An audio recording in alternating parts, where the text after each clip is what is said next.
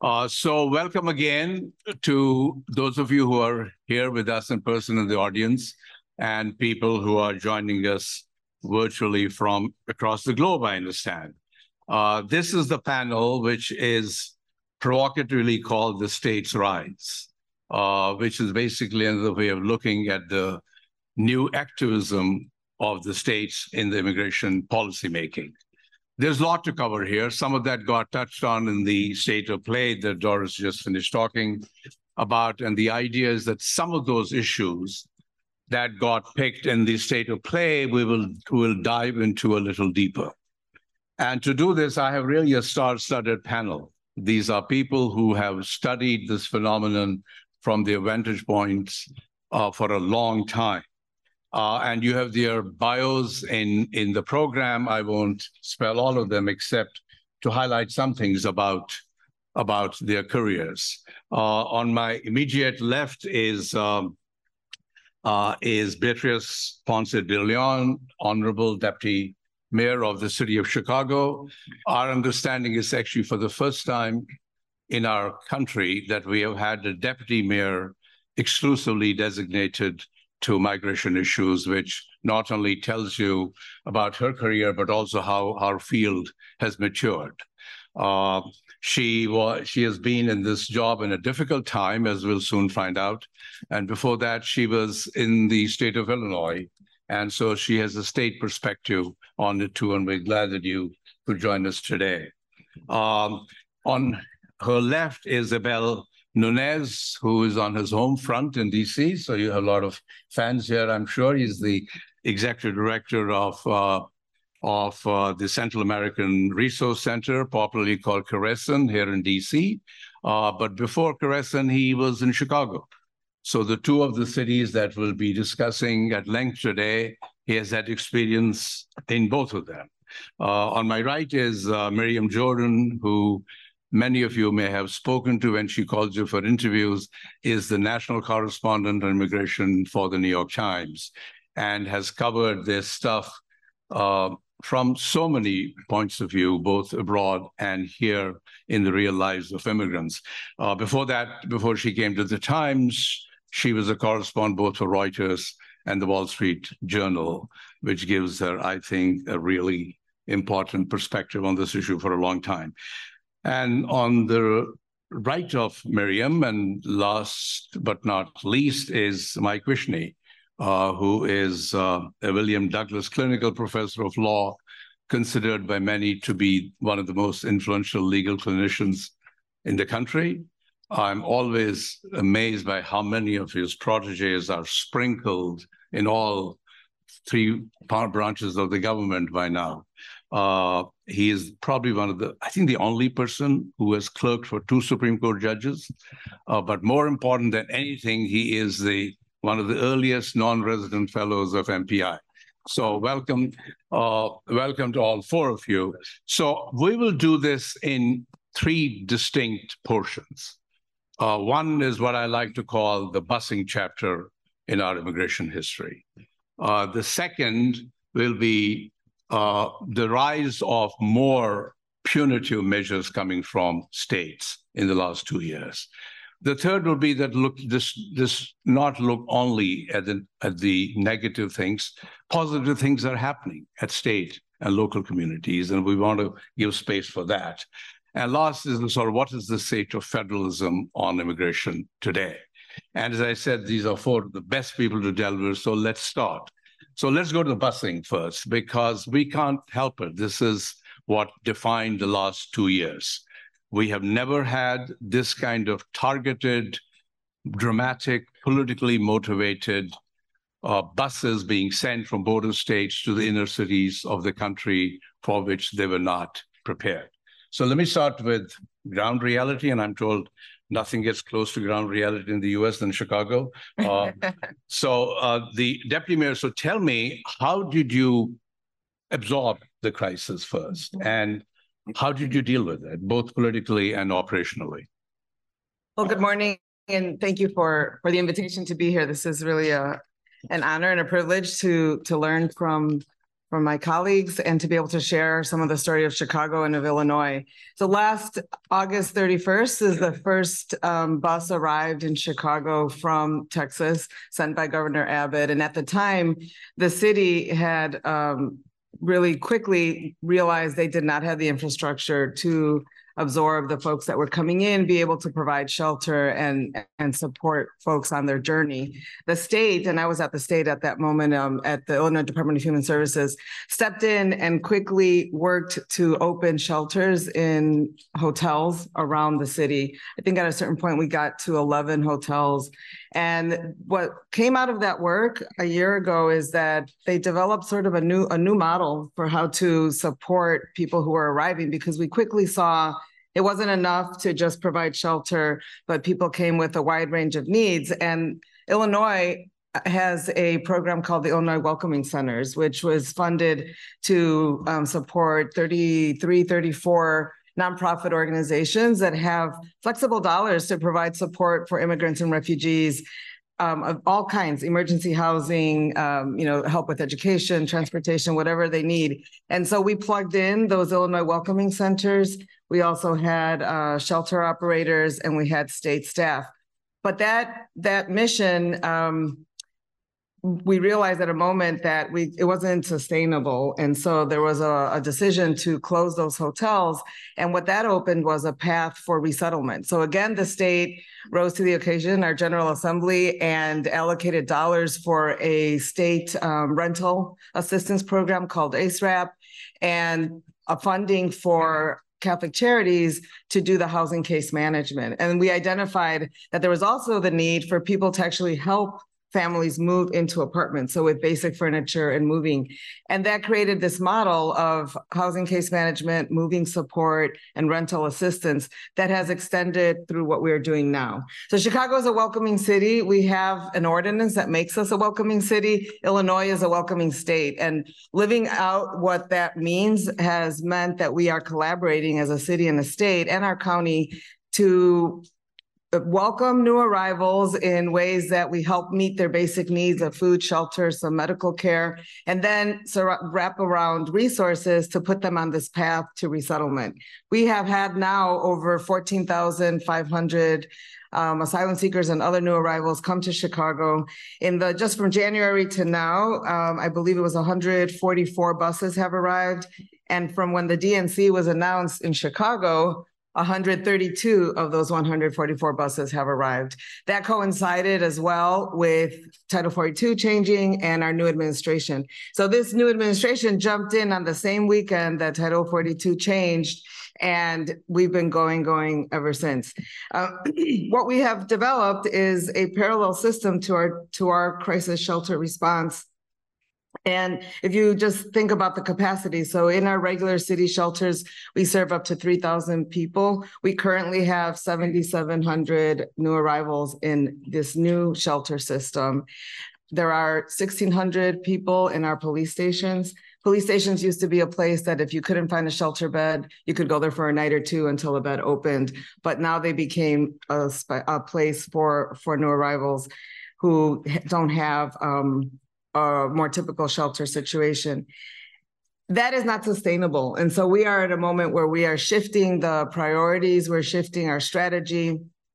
And number one is to replace those police stations with a different um, temporary shelter system over time to hasten the resettlement process so that people are in the shelter system for shorter periods of time and are on that path to have their own housing with the supports that the state is helping to provide. And then even in the longer term is looking at this as a um, kind of a planning effort uh, in terms of how we create affordable housing and integrate immigrants into the city. I will pause there. There's much more to say. No, no, I mean, I I- do want to share that that's, that, that's the situation on the ground in Chicago. Yeah. So I mean, I'm just curious, I mean, the last point you made, It looked like that you decided that you're going to turn this moment of crisis into an opportunity. We have to. It is, as we see, imagine 14,000, 14,000 to 15,000 people um, coming to Chicago. Our goal is to help them resettle in the area just like so many other immigrants have. And so we know that we need to move beyond this crisis response to think about how we integrate immigrants from a planning, city planning perspective, working to revitalize our neighborhoods. Um, we're also in dialogue with our neighboring suburbs and working with them to think about ways that they can be host communities for resettlement. Several of them have stepped up, are interested. We're trying to, you know, negotiate that. Um, and, and I would say that as we provide these services, it is a moment also to strengthen the infrastructure of the city because we may see climate refugees. The Great Lakes are, are a safer place in the country in some ways. We might see other people coming to our city and the city has to be ready to respond. So I'm seeing that there's a, a future where we are building a stronger infrastructure with multiple levels of government involved. Um, and we are also developing a better system of care because what we're learning in providing services for this particular group of um, new arrivals is that we can also build off of that to improve our shelter system and permanent supportive housing for other people who are unhoused throughout Chicago. So ultimately, we'd like that those two sheltering systems to merge mm-hmm. and really just become a stronger um, crisis response, permanent supporting housing system for anyone in Chicago that that needs that work. Great. So, Abel, I'm not sure that Governor Abbott had DC in mind if the vice president didn't live here and wanted to send buses to her home. And that happened in an obviously dramatic way. Just tell us uh, what did you do when that happened and what lessons have you learned from that? Uh, yes. Yeah, so, uh, again, uh, welcome everyone. Um, I, I, would start with this. Uh, I think the intention is uh, from the governors that they would not be able to accommodate them. They will not want them, and they would uh, expose their hypocrisy.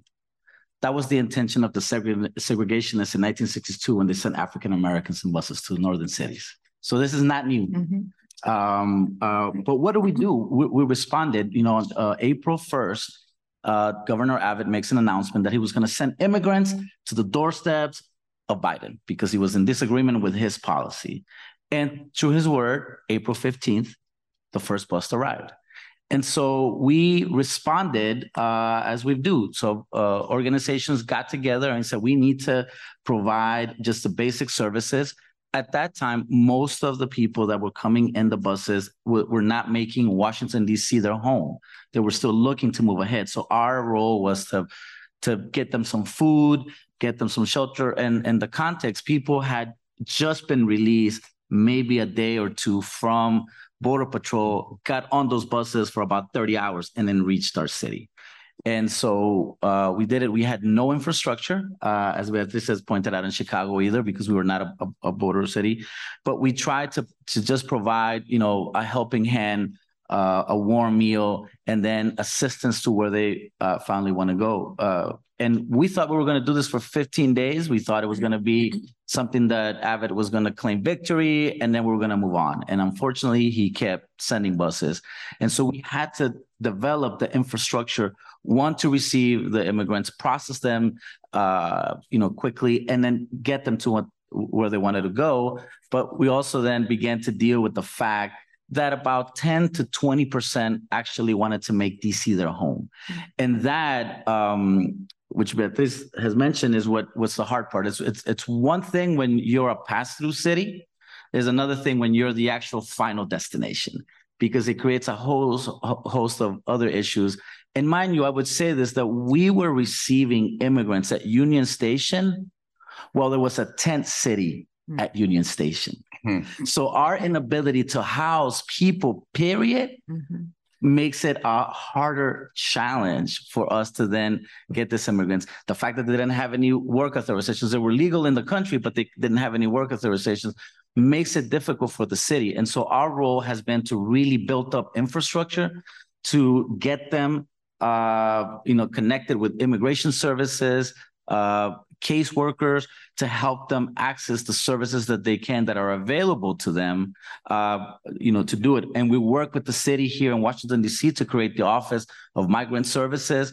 Um, you know, but D.C. is a is a strange place where you have multiple jurisdictions. You have a federal district, two states, multiple counties, and so we have to negotiate with multiple partners to make sure to create the the easiest path, if, if, if there's a word for that, for immigrants to, to then integrate into our city. Because most of them want to work, they want to be independent, um, but there are, th- th- there is, there's really a difference of expectations of what they think they're going to get the moment they cross the border, because most of them have been done in an, an arduous journey that that that it it it just really breaks your heart when you hear some of those stories. Uh, but at, but at the end of the day, they they sometimes think that once they made it after the border, they're on easy street, and we have to kind of tell them no. The journey continues. We need to work together because we need to build that infrastructure. So our role has been to build infrastructure to make sure that we can receive the best uh, where we can, uh, we can, and it's a work in progress. We're not where we want to be, but we're definitely better off than we were when the buses first started coming here. Mhm. I'm glad you made a distinction between a transit city and the city of destination. So you kind of had to play the role. I understand that you made uh, uh, a welcoming thing, something called USA 101. Uh, yeah. So one of the things that? that that we created here, we noticed that there, there was a lot of immigrants, like many immigrants. I was an immigrant myself from El Salvador. You you have an expectation of what the U.S. and there's a reality of what the U.S. So we created a a document called "Living in the U.S." to give people like a you know basic 101 of what it is to be. I mean, things such as smoking, you know. Don't leave your kids uh, unattended. You know, those, those, those are simple things that people may not think about, but they can really have implications uh, uh, while living here and trying to integrate, which usually is is done by your family who receives you, right, or your community who receives you. But in the absence of that, we felt that we needed to uh, to do that, and so part of that is just letting immigrants know, okay, whatever you know about the U.S., it's not the entirety. It's probably one percent of what you really need to know to integrate. So this is a document that helps them, and we it's it's downloadable. Uh, it's it's an MP3 file. It's a YouTube video, and it's not meant to take on every issue that you need to know, but at least a start. Mhm. So Miriam, let me turn to you. I mean, as a national correspondent, you have the ability to smell a story before it happens. Uh, so how did you start seeing this new chapter unfold? Uh, both even before people arrived here and then when they came. Right. So yes, I indeed, I spend, I think, at least half of my time on the border um, these days. And a few years ago, I started to see the world come to the United States. I think there was some reference to how we mainly saw Mexicans. And then, like in 2012, 13, 14, we had this. Uh, you know, arrival in large numbers of Central Americans, particularly families fleeing violence. Um, I thought my job was going to get repetitive. I'm sure others here, like Julia, who have so much experience, might not even have foreseen this. But you know, I was I, never expected to see the world at the doorstep of America as I began to see a few years ago. And I'm talking about you know uh, Russians, Indians, Chinese, um, you know, more recently Afghans, and of course Venezuelans. And I think that we cannot repeat enough how big this wave from Venezuela is, how unprecedented it is, and how it has been a huge and major factor in the crisis, if we can call it that, that has arrived to cities like New York and Chicago. Um, Venezuelans have no family ties by and large here. They have no um, they have they have no friends where they could like spend a few nights on the couch or on the floor.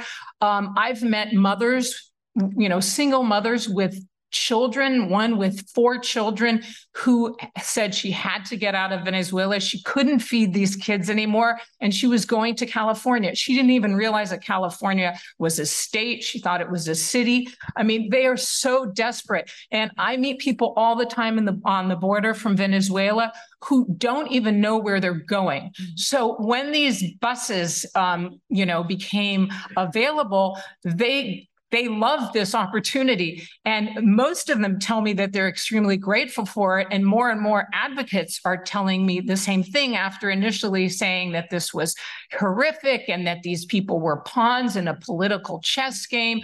I mean, the fact of the matter is that many of these Venezuelans, by the time they arrive um, at the border, have nothing left.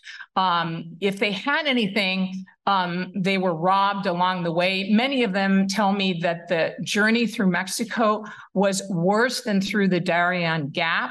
Mm-hmm. And so when they're presented with this opportunity to board a bus, they take it. Now, what has happened is that as more of them have arrived in cities like New York and Chicago, they've told their friends who are on the way that if they come to New York, they will get shelter. If they come to Chicago, they will get help. And that's kind of snowballed. Um, the other thing that I think is interesting about Venezuelans is that the ones I've met by and large are urban folks. It's not like they're campesinos. They're not, you know, they're not, they weren't working on a farm. They are not from like the highlands of Guatemala. They're not going to bypass big cities like we've since the 90s. You know, many immigrants have bypassed big cities and gone to work you know, on on chicken um, farms in uh, in in Alabama, in Georgia. They've gone to Iowa. These folks want to go to big cities. That's where they've come from, and that's another factor that I think is contributing to this um, wave um, into the cities. But having said that, it's not just Chicago and New York. I mean, there are people. They're going to Denver. They're going to Las Vegas. They're going to Salt Lake City. They're going everywhere, and they arrive with nothing and they need help. And this is unprecedented because undocumented immigrants who arrived in the millions in the past didn't want to seek help from authorities. They wanted nothing to do with authorities. They wanted to go straight to work construction in Atlanta or they were going to go to Alabama to work where their cousin had a job on a, you know, chicken plant line. Um, these folks they're kind of operating in the dark. They don't have friends, they don't have families, I've said. No, that's very helpful. I mean, I think a lot of people argue that since this group of immigrants actually was screened by government officials at the border, they felt many more comfortable actually seeking help from government downstream. So this is obviously a very interesting new development. So, Mike, let me just turn to you as uh, you have a reputation of making your students push envelopes. Uh, so what theories are you developing for dealing with this new flow of people? Muz, you're supposed to lower the expectations, not raise the expectations. And um, I know that as soon as I leave, I need to go update my resume to make sure the non-resident scholar is right at the top yeah. of MPI. Um, well, thank you, and it's it's great to be here and hear all of this um, uh, work and thinking that's going on in the prior panel and this one and what's to come. Um, so um, in the um, period after the first need, the the first set of needs when people arrived were urgent uh, needs for shelter, food, medical care, and so forth. But we're past that those first days that you were just talking about. Um, in many places, and um, as people begin to make decisions about where they want to uh, to settle, um, more and more, at least in New York, and, and we have experts that I, expertise on Chicago and DC and elsewhere. The call has gone out for work. That people, at least in New York, the, the one of the central demands has been allow people to work. People want to work. Employers want to hire them. Let people work. And um, on that score. I have to say, I'm skeptical when I hear people, including the assistant secretary earlier today, say our hands are tied the laws prohibit us. There's nothing we can do. Um, often politics prohibits things, resources might prohibit things. but law is pretty indeterminate. And there's often a lot more play in the joints than policymakers want to acknowledge. So I have to say, I'm skeptical when I hear people say, I really wish we could help people work. We just can't. The law doesn't allow it. Um, and so as we move into this next period, I think um, focusing more and more on allowing people who want to work and can work to do so becomes more central. So um, first of all, on the federal side, uh, you already heard, of course, the suggestion made by many to use TPS much more aggressively, um, which will bring with it much more immediate access to employment authorization. But I want to go a step farther. Um, it was controversial, of course, but after Katrina, many will remember that President Bush suspended enforcement of employer sanctions for a period of time. Uh, it was not Bush. The Department of Homeland Security announced that it would not enforce the employer sanctions against employers hiring people during the initial reconstruction period. I think the initial period was 45 days, but there was nothing magical about 45 days. Employer sanctions, of course, is the statute that prohibits the employment of unauthorized migrants. So that has happened before, and it could happen again. Um, and in fact, in recent years, the Supreme Court has made increasingly clear, and there was reference earlier to Judge Hanen's decision as well, that even this court sees a significant difference between non enforcement or prosecutors not enforcing laws on the one hand versus conferring benefits on the other hand.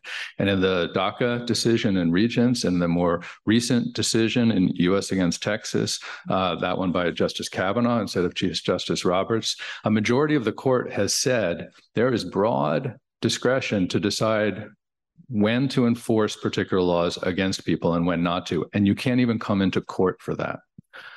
So I think that there's, and that was exactly Judge Hanen's reasoning um, in saying that DACA is going to be invalidated for the third or fourth time, he said, um, because it went beyond non enforcement to confer benefits. I think that the Secretary of Homeland Security could tomorrow, with a stroke of his pen, say for a period of time, we are going to suspend enforcement of the employer sanctions provisions in New York City or New York State or Chicago or Illinois. Or maybe he says, Governor Abbott, you seem to have a lot of people in Texas. Why don't we suspend it in Texas? Let people work in Texas too, or in Tallahassee. That would be for others to sort out. Um, but President Bush pointed to the particular needs and the time limited uh, exercise of uh, helping Katrina. And I think that for the federal government to say there's nothing we can do to further employment um, opportunities beyond the the six month delay for asylum seekers, and not everyone is even going to pursue asylum or is necessarily eligible for asylum and so forth. There's a lot more that could be done. There are some things on the state side, uh, state and local side as well, however.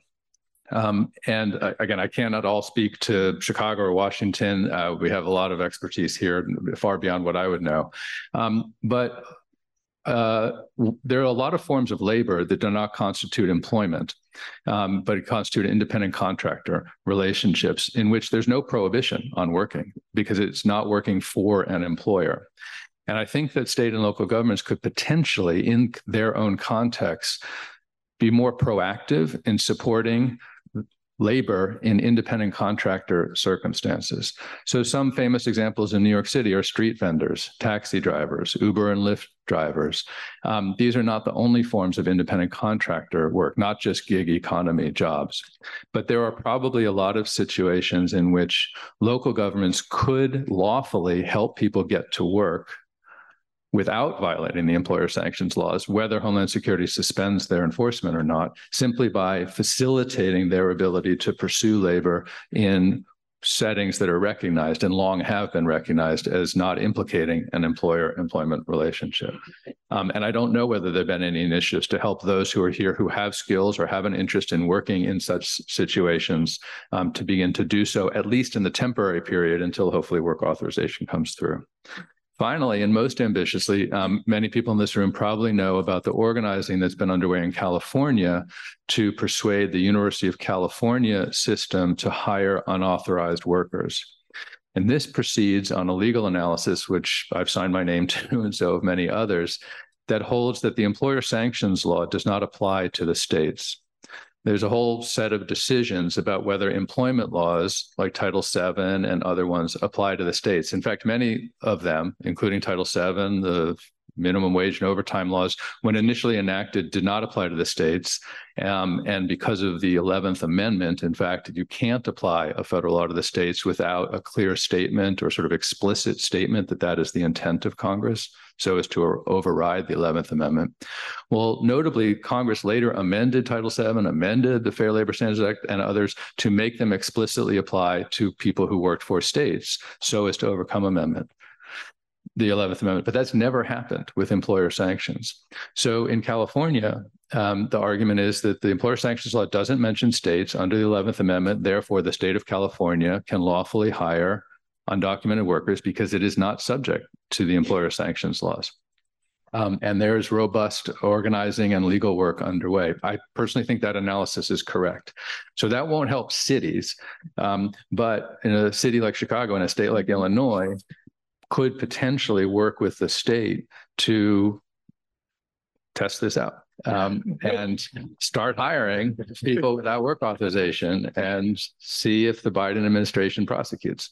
I, I promise you, I promise you, their Twitter feed is like like the Professor Wishnie has suggested that employer sanctions be suspended and states hire all unauthorized people. Uh, but that's what you get for getting smart people like Mike to come and ask us to to test our limits. Uh, listen, we could go on busing for a long time, uh, but let me just shift uh, to other other issues.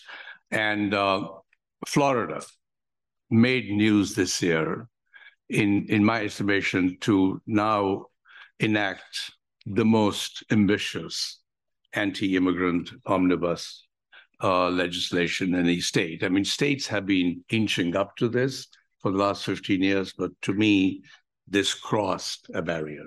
So, Miriam, you wrote a very long story on that. Uh, just tell us what happened in Florida and what ripple effect has that had on people? Right, sure. So to quickly summarize um, the law, I won't go into all the elements, but some of the main elements that make it so sweeping.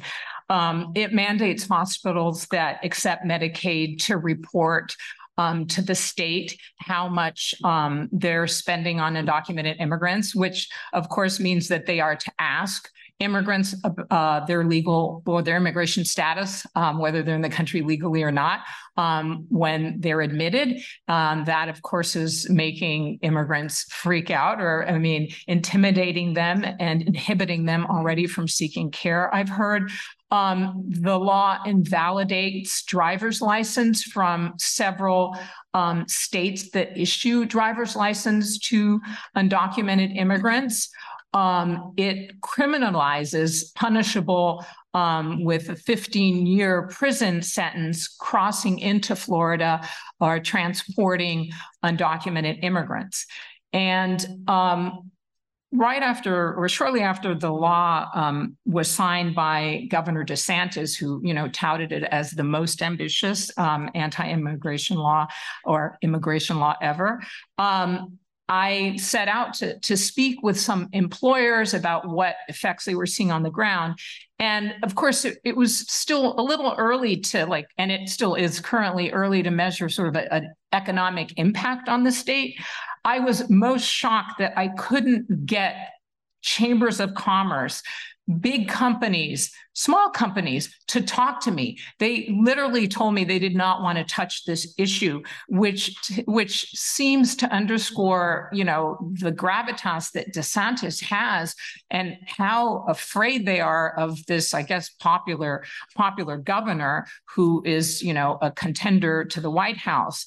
But the employers who did speak with me in the construction, agriculture, and service sectors told me that they had already lost workers, um, that rates for some of the jobs had already increased, and that um, you know projects were either slowing down or were obviously getting more expensive because they weren't able to hire the crew. Um, there's a big roofing company in northern Florida. I won't cite the name. And uh, the head of that told me that um, he had a very large project and a contractor who had been extremely excited to bring his crew in to work on and then called like three days later after they'd agreed and said, I'm really sorry, but my workers, you know, who do jobs, um, work on projects in Georgia, North Carolina, South Carolina as well, do not want to go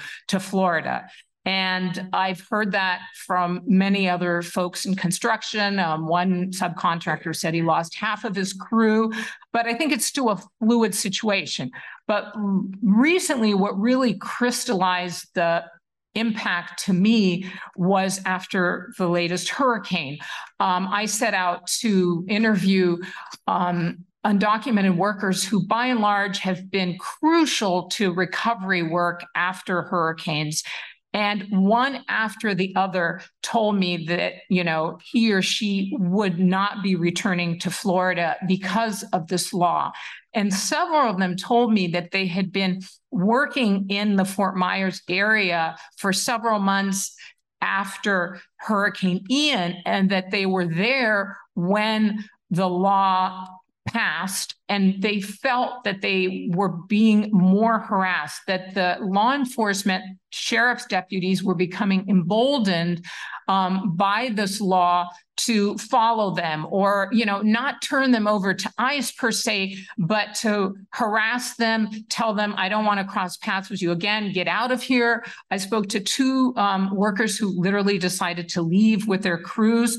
Um, so I, I sense that there's an impact. I can't, you know, I can't be sure. Yeah. But I understand, term. w- uh, Abel and, um, and Beatriz, you've seen some impact of the Florida law even in, uh, places that you have been observing. Tell us from your perspective. Well, I mean, the laws are are not practical, but they do what they do send us a chilling effect, right? Um, across the the the country. Um, I think Georgia is thankful for that law because they're getting a lot of a new workforce. Uh, but but the reality is that our, you know, our future is tied to immigrants and the labor that, that they bring. Unfortunately, we, we're running into, you know, what the previous panel talked about, cultural issues. And what I would like to also bring up race issues. I think if we were ha- having a huge influx of of Nordic uh, immigrants, I think uh, the the treatment will be a little bit different. Uh, and I'm saying that because former President Trump basically said that, and I don't think it was his personal belief. I think he was just reflecting the belief of a lot of the people. And I think demographics is our future, and we are turning into a browner country, and that scares the dominant culture. And you know, the, the culture wars will get worse, and we will tolerate loss of this nature that hurts hurts the economy. I mean, you go talk to any construction company, and they are before all of this, they couldn't hire anyone. Uh, now it's even worse, and and we have things like public charge, and all of those things add up.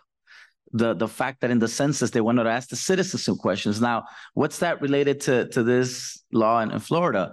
Is the fact that the, the, there is a sense that we are not wanted here and and it permeates. So someone just has to kind of mention it, and people say, "I need to get out of here because now I'm putting my life, my children's future in danger." And I, and I think that this will just grow. Um, and yes, we have little islands like Chicago is an amazing place, Los Angeles, New York, but but you're seeing the the, the rifts that, that that are happening there. So I think that you know at some point this this will come to a head, and our country will be hurt by it.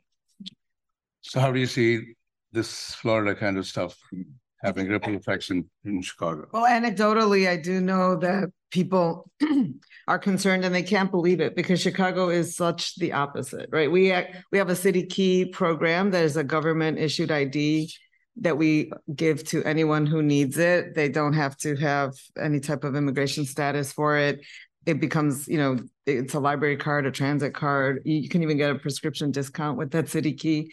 Um, and as people think about, we have seen population move to Florida from Chicago, I think over the past, you know, several years, whether lower taxes for, for these benefits, but for the immigrant community, um, they, they don't think of Florida as a friendly place. So I think that in, in that regard, um, people will will choose Chicago. But in terms of seeing a ripple effect of folks coming into the city, what we are seeing is not only people that are being sent on the buses, but now higher numbers at at the airports. So for a while we and they're coming from different states, but primarily still from Texas.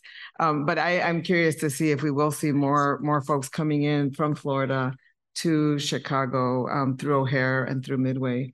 And I, I wanted to comment on the work authorization work because our governor, mayor, and and several of our elected, you know, federal delegate delegation, as well as ABIC and IBIC, just recently called for a state um, work authors temporary work authorization program using making the case of a significant public benefit but it is in the hands of dhs to approve.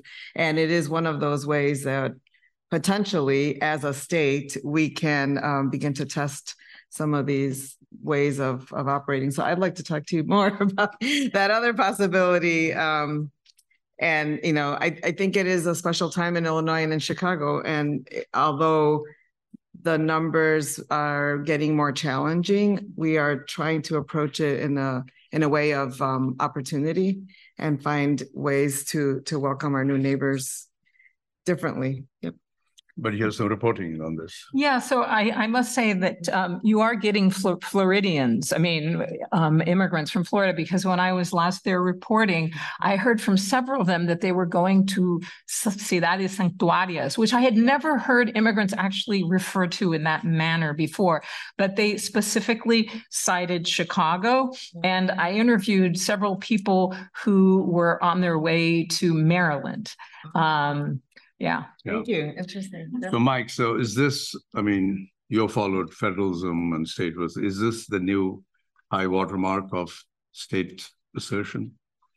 Well, it's, it's hard to know. Um, the brief history is that for the first hundred years of our country, almost all immigration policy making happened at the state and local level, as people like Jerry Neuman have documented. And the dispute over slavery largely prohibited Congress from regulating immigration. So, actually, for the first hundred years of this country, immigration rules were set almost entirely at the state and local level. After the Civil War, Congress began legislating on immigration robustly for the first time. And by the late uh, 19th century, that was becoming more and more extensive. So, in a way, for the next hundred years, there was this notion of federal supremacy that immigration was exclusively federal, um, and that the states and cities had no role whatsoever in immigration. And uh, of course, it is true under the Constitution that federal law trumps state or local law. So, if there is a conflict, federal law does trump. But I think the last couple of decades have unsettled that conventional wisdom further, and there's been an enormous amount of activity by state state, county, local governments um, not just regulations that impact immigrants and other residents too, of course, but there's actually specifically contemplating immigrant residents in their jurisdictions. And for most of that period, I think much of the activity was welcoming and inclusive um, uh, efforts, not exclusively, of course, but but predominantly. That's what's I think changed a bit in the last couple of years, and we're seeing much harsher and more extensive efforts by states to target, to punish, to to uh, inflict pain and suffering on immigrant communities. And of course, there's no such thing as immigrant communities. We all know households are mixed, neighborhoods are mixed, schools and churches are mixed. So it's not just pain on immigrants, it's pain on immigrants and everyone with whom immigrants live, love, uh, worship, and so forth. Um, but I don't know whether it's it's over. Uh, it may be that because Congress has been constipated, as uh, Angie said earlier, for you know from doing major immigration updating and modernizing, let alone overhauling, since 1996, arguably, that in that vacuum, um, our federal laws are creakier and less and less appropriate to the circumstances if they ever were. Um, and in that vacuum, states and localities have had no choice but to try to manage their schools and their cities and their transportation systems and all of that and have stepped in. That said, it also seems that we are in this particular moment where not only on immigration, but on abortion laws, on gun laws, states uh, are going in very different directions, um, increasingly harsh, uh, certainly on abortion. And they're trying to extend their influence over state lines. So to me, the Florida driver's license piece, which I feel like they're picking on Connecticut, we're one of those 5 states. You know, all those millions and millions of Connecticut licensed drivers in Florida are in such trouble now. Um, we're proud that our driver's licenses are available without regard to immigration status. Um, I don't know how meaningful it is that you can't take a Connecticut license to Florida, but that's an effort to project your rules elsewhere. And that is different. So remember in the marriage equality fights, when some states didn't want to recognize the marriage licenses issued in other states to same-sex couples. And there was a question about whether under the full faith and credit clause and other laws, one state had to recognize the licenses duly issued by another state or not. Um, on the abortion side, uh, Texas, I think, was one of the first states to say not only are we going to prohibit access to abortion in all kinds of circumstances, but we're going to try to impose penalties on anyone outside Texas who provides abortion services to a Texas resident who might cross a border to seek an abortion or help someone cross a border to seek an abortion. And so Connecticut, in response, said uh, passed a law that says any state that tries to impose liability on a Connecticut driver or provider or doctor or nurse or anything like that can be sued essentially for all that and more. So you can sue back and forth at each other, right? So Texas says if you go to Connecticut and have an abortion, you can sue the doctor in Connecticut. And Connecticut now says if you get sued in Texas, you can sue back for all of that plus everything, all this other stuff. That feels a little different. Um, and the idea that Florida is trying to tell Connecticut how to operate its licenses or what it'll recognize or not feels a little bit more like the um, efforts to impose wills across state lines. Yeah. Um, and I don't know, you know, I don't know where that goes, but as long as Congress remains, you know, absent on the field on immigration, there are going to be these struggles. Right.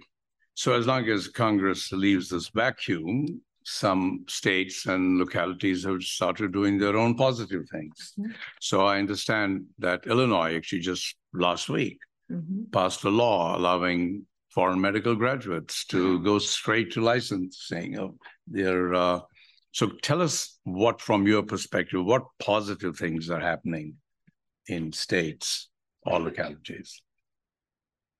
Well, I can go back to Illinois in terms of, um, I think as a state, we are also a welcoming state. The Trust Act uh, created that.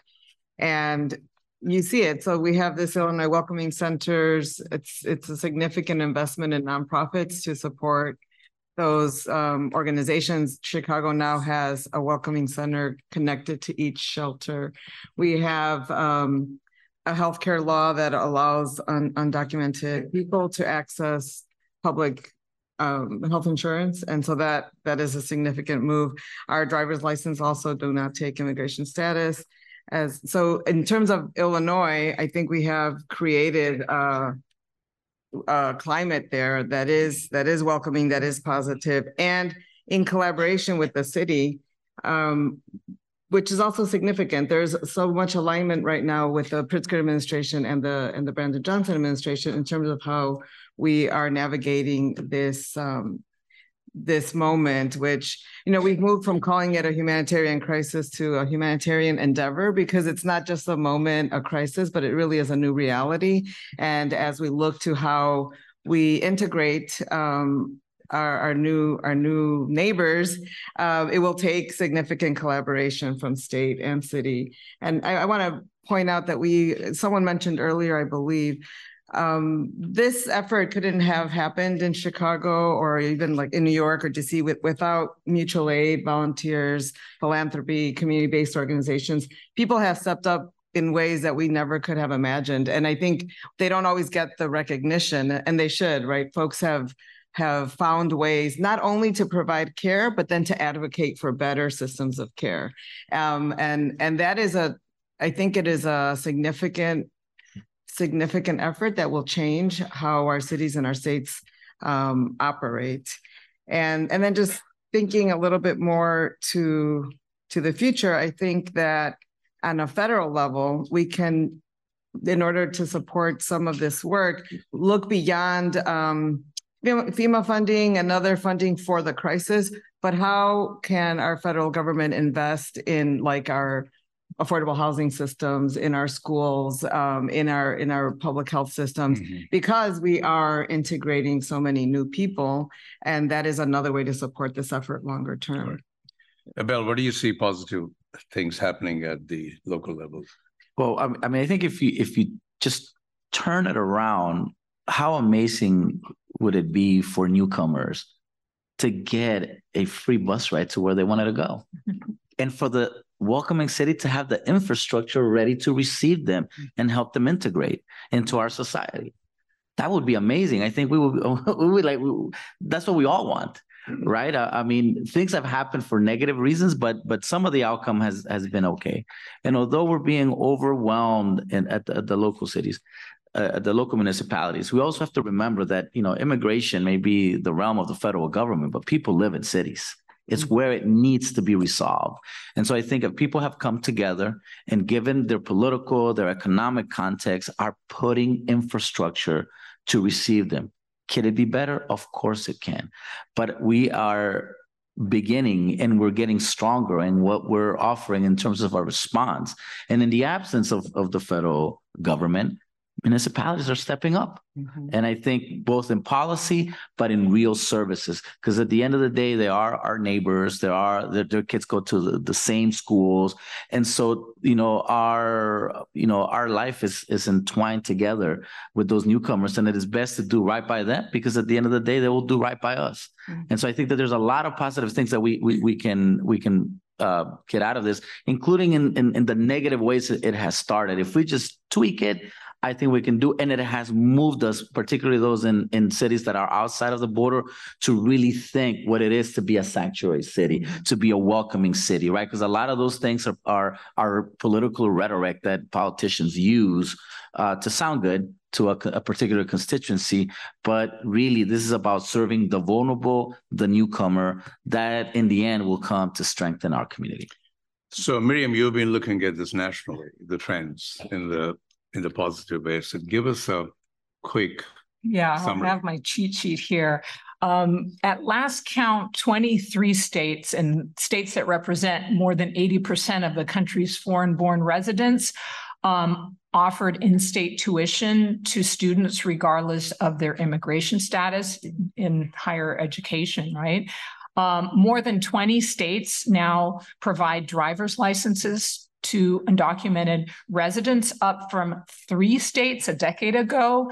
And I credit the National Immigration Law Center for helping me to uh, keep track of this, Tanya Broder in particular.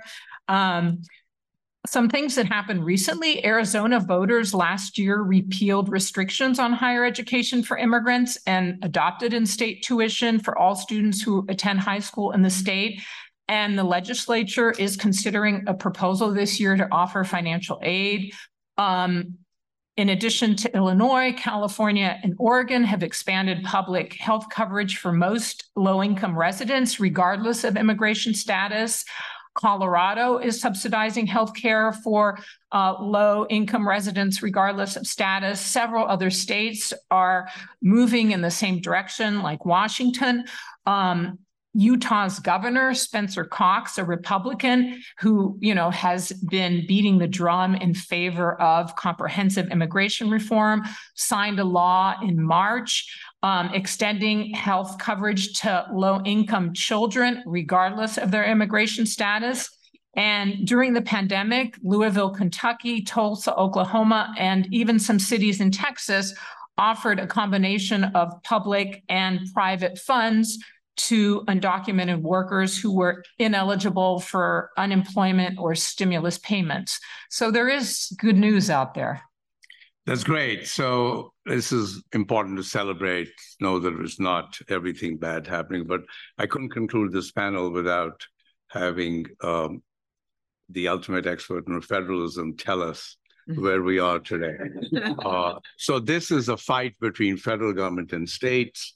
At some point now, it has entered a new chapter of states versus states. So, and people are cognizant we uh, did, uh, about the DACA decision. These are all states taking federal government on its actions.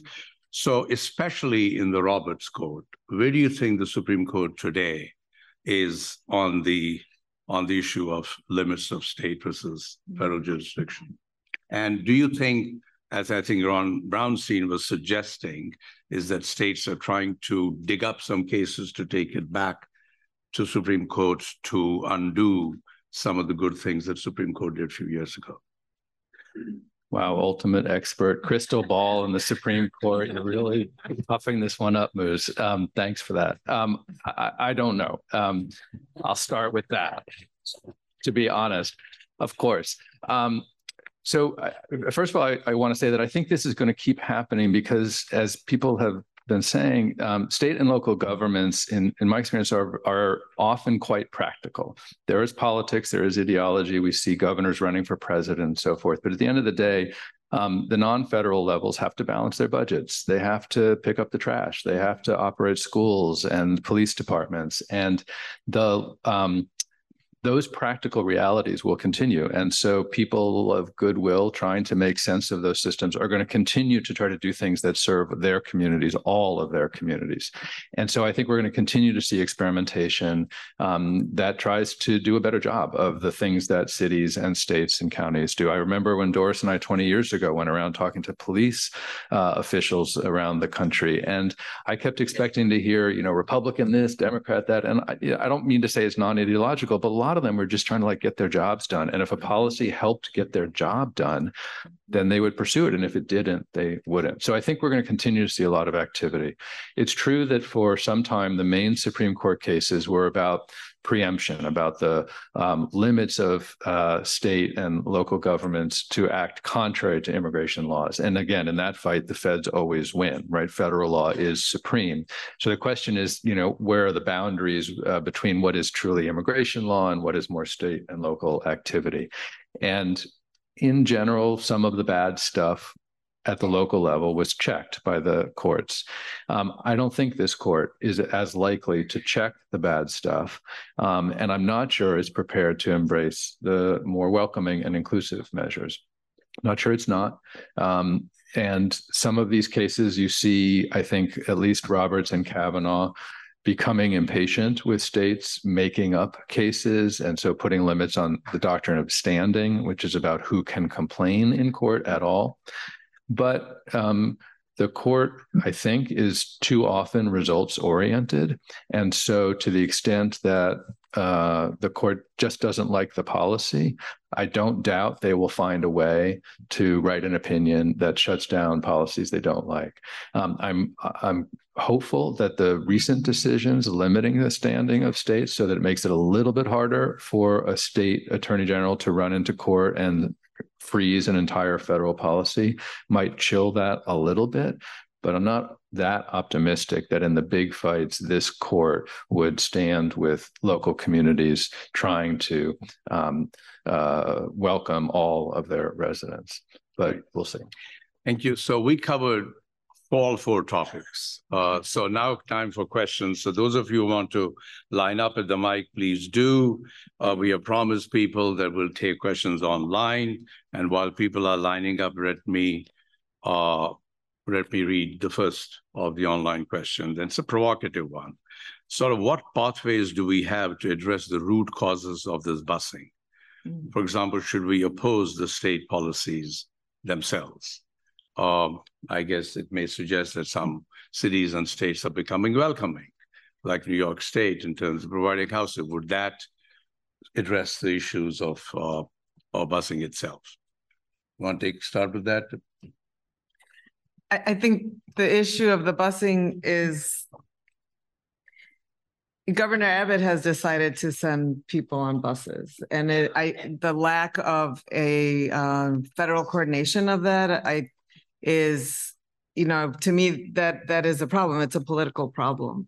Um immigration uh, integrating so many numbers of immigrants in such a short period of time has not been a city responsibility. And um, it could be as abel said it could be a positive if it had federal coordination and welcoming cities were given the resources to really welcome people and integrate them in in better ways. So I think it's um it, it's squarely political. We saw the increase in numbers after the announcement of the DNC in Chicago, and we have heard and are expecting to see increases in, in buses as we get closer to that date. And so I think at, at one level, that is part of the problem. Uh, Not to mention, two flights were sent to Sacramento and only to Sacramento, so. Yes. Tell you something. What, what I would add is that, that, you know, busing is just, you know, it was a political ploy to use, Mhm. but that didn't change the fact that immigrants are at the border and coming in. Mhm. Um, this also was from the previous policies of remain in Mexico. So you had sort of an abundance of people waiting, wanting to get in. So, so when that was changed, people started coming in. And then, yes, we, you know, we need to stop in the US just looking at immigrants when they cross the border. We need to have a transnational view of things and understand that what's happening in Venezuela, what's happening in Nicaragua will have eventually impacts for us.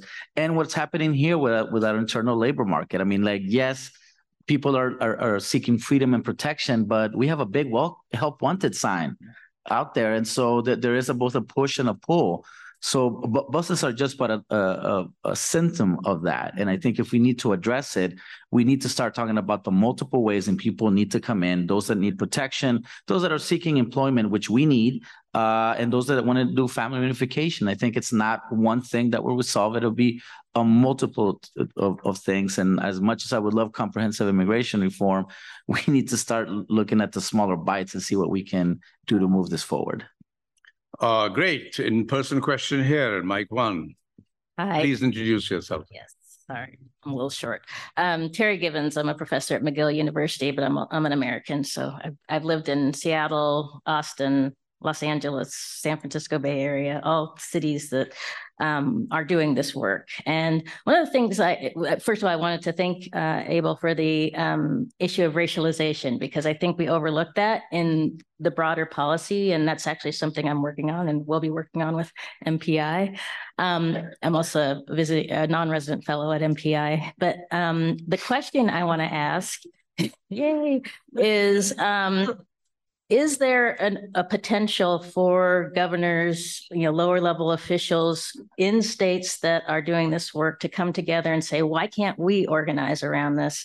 And you know, share best practices. As a somebody who studied European politics and immigration for many, many years, um, there's the Eurocities project that has been doing a lot to coordinate in the European Union. And I'm wondering, is is it possible or is just the politics too difficult? I think it's possible, and it is something that we have discussed at the state level as well as at the city level, but the politics do get in the way.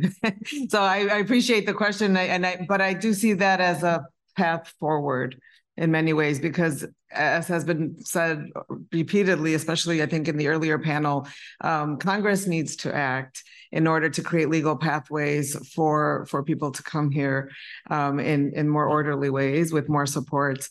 Um, but in lieu of that, it is I, the types of the activities that Illinois is taking and other, there's potential for states to collaborate more. Thank you. Uh, Mike here on the left, please announce, uh, Hi. introduce yourself. Uh, my name is Siobhan Steele. I'm with the Department on Homeland Security, but my questions are on my behalf and not on the behalf of the department. Um, just to be very clear, because this is recorded.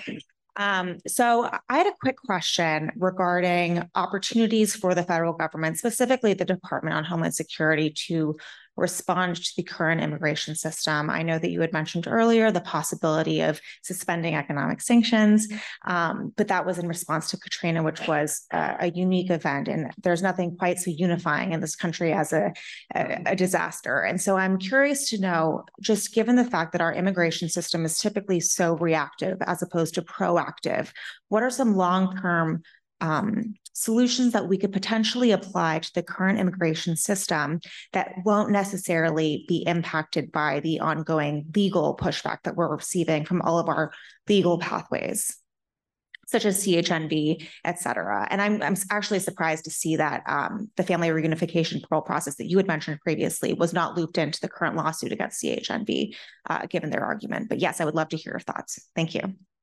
Okay. Those, those of you who don't know, CHNV is Cuban, Haitians, Nicaraguans, and Venezuelans become parlance. So anyone of you want to? Watch you start. Want to do your? Go ahead. Um, uh, no, let me, let me allow panelists to respond, give you time. I'll- I'll say- Okay, why don't you go I'll say something. So um, part, um, part of your question was sort of, yeah, what can we do that's longer term and that is not subject to the kinds of legal challenges that we're seeing constantly? And I think the answer is nothing. Um, there is nothing that will be immune from legal challenge. Um, there will be legal challenges. So, uh, you know, my hope is DHS will pursue, proceed not in the hope it can find the one thing that's okay enough that no one sues about it, but just assumes there'll be legal challenges and does the thing that seems the right course to follow anyhow. Um, so I hope that it will not be intimidated by the prospect of legal challenge because they're coming, whether you do something narrow or broad. So that doesn't mean every legal challenge is equally likely to succeed, of course. So understand why one will take account of the prospects of success, but there's no clear path without lawsuits. And with every lawsuit, there's the possibility it's filed in the, you know, the one judge in Texas who sits in this particular courthouse and will just write an opinion. So if that's the threshold you have to get over to act, you'll never act. So I think you just have to set that aside. Let um, choose the policies that are within your legal authority as you understand it that will serve the most people and let the lawyers sort out the lawsuits. Um, Okay, so I think uh, we didn't discuss FEMA. in This whole panel, which has some relevance, so. So, so add that. FEMA provides the, the, the resources. So, so we can't do a lot of this infrastructure building without actual resources, right? So the federal government does have programs in place. We need to look at them, how they're funding. Most of the FEMA funding is for emergency humanitarian aid and it's kind of short and mm-hmm. tenure, but we need to think about, they, they have created a new program that extends to forty-five days, but that's still not gonna be enough. And they need that feedback of saying, okay, what is it we did we actually do? And this will require funding, right? So beyond the policy change that they have in the wheel wheelbarrow is the fact that we need money to do all this. Nonprofits, even even the volunteer efforts are not necessarily in absence of funding. And so we need to make sure that the federal government understands and uses every lever possible to provide fundings both to the municipalities, but also to nonprofits that are doing the work of integrating immigrants.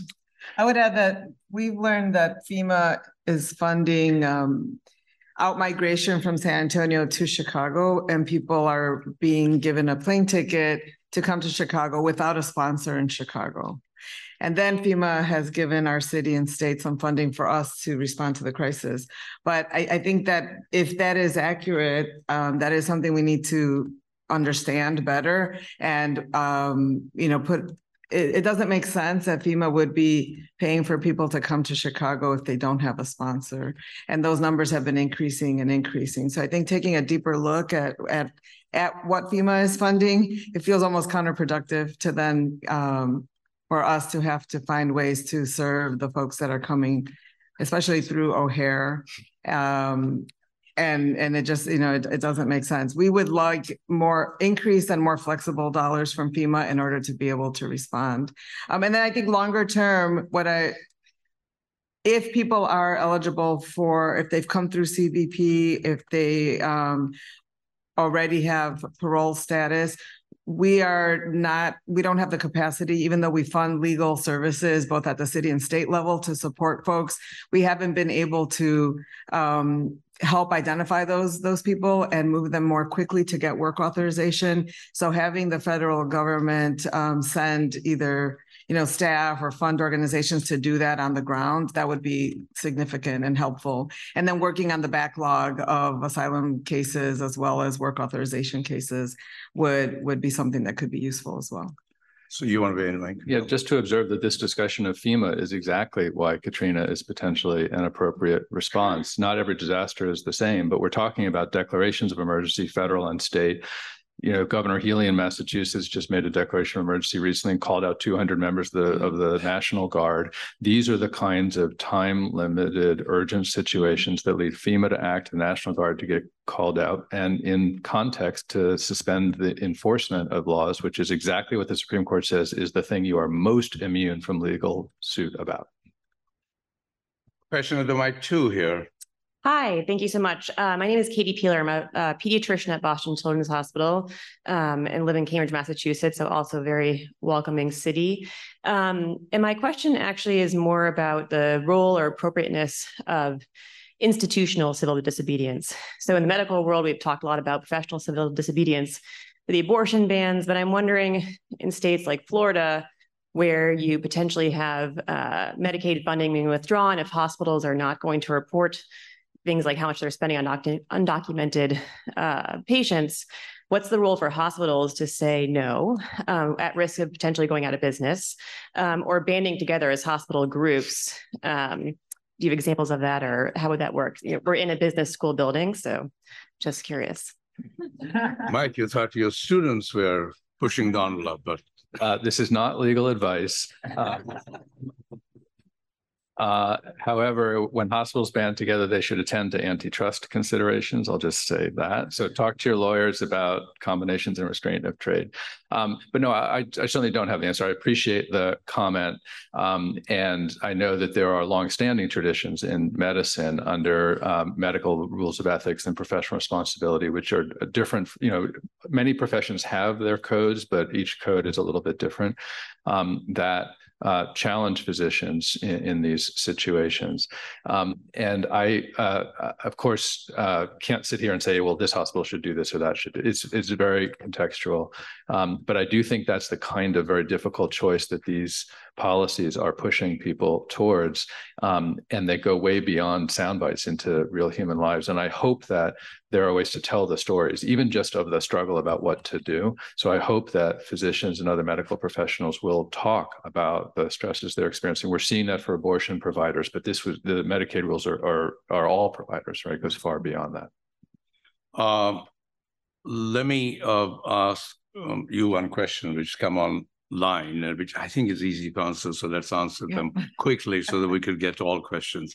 It seems that the states, as states become more aggressive in expanding their role, there'll be more discussion about sanctuary cities. Why has this language been muted or less prominent in the busing discussion? I don't think it has been. Mm-hmm. The language of sanctuary cities? I think you'll be Oh. called a sanctuary city. Yeah, no, I don't, I don't think it has been either. I think people call us sanctuary cities pretty clearly. So I don't think, I think that's the answer. I, I think it started by Governor Abbott saying, I'm going to send buses to sanctuary cities. Mhm. They have called themselves sanctuary cities. I'm going to give them a taste of the medicine. That's Yeah. my, uh, so we haven't, just one of these overarching questions, uh, which I think we are lucky uh, to have uh, a global correspondent here. Uh, the question is, what can we do to help solve root causes of immigration? Any foreign policies we should pay attention to? Wow. Uh, I, I don't have any, uh, any real prescriptions. I would like to make it very clear, if it's not abundantly clear, that COVID changed the world. Mm.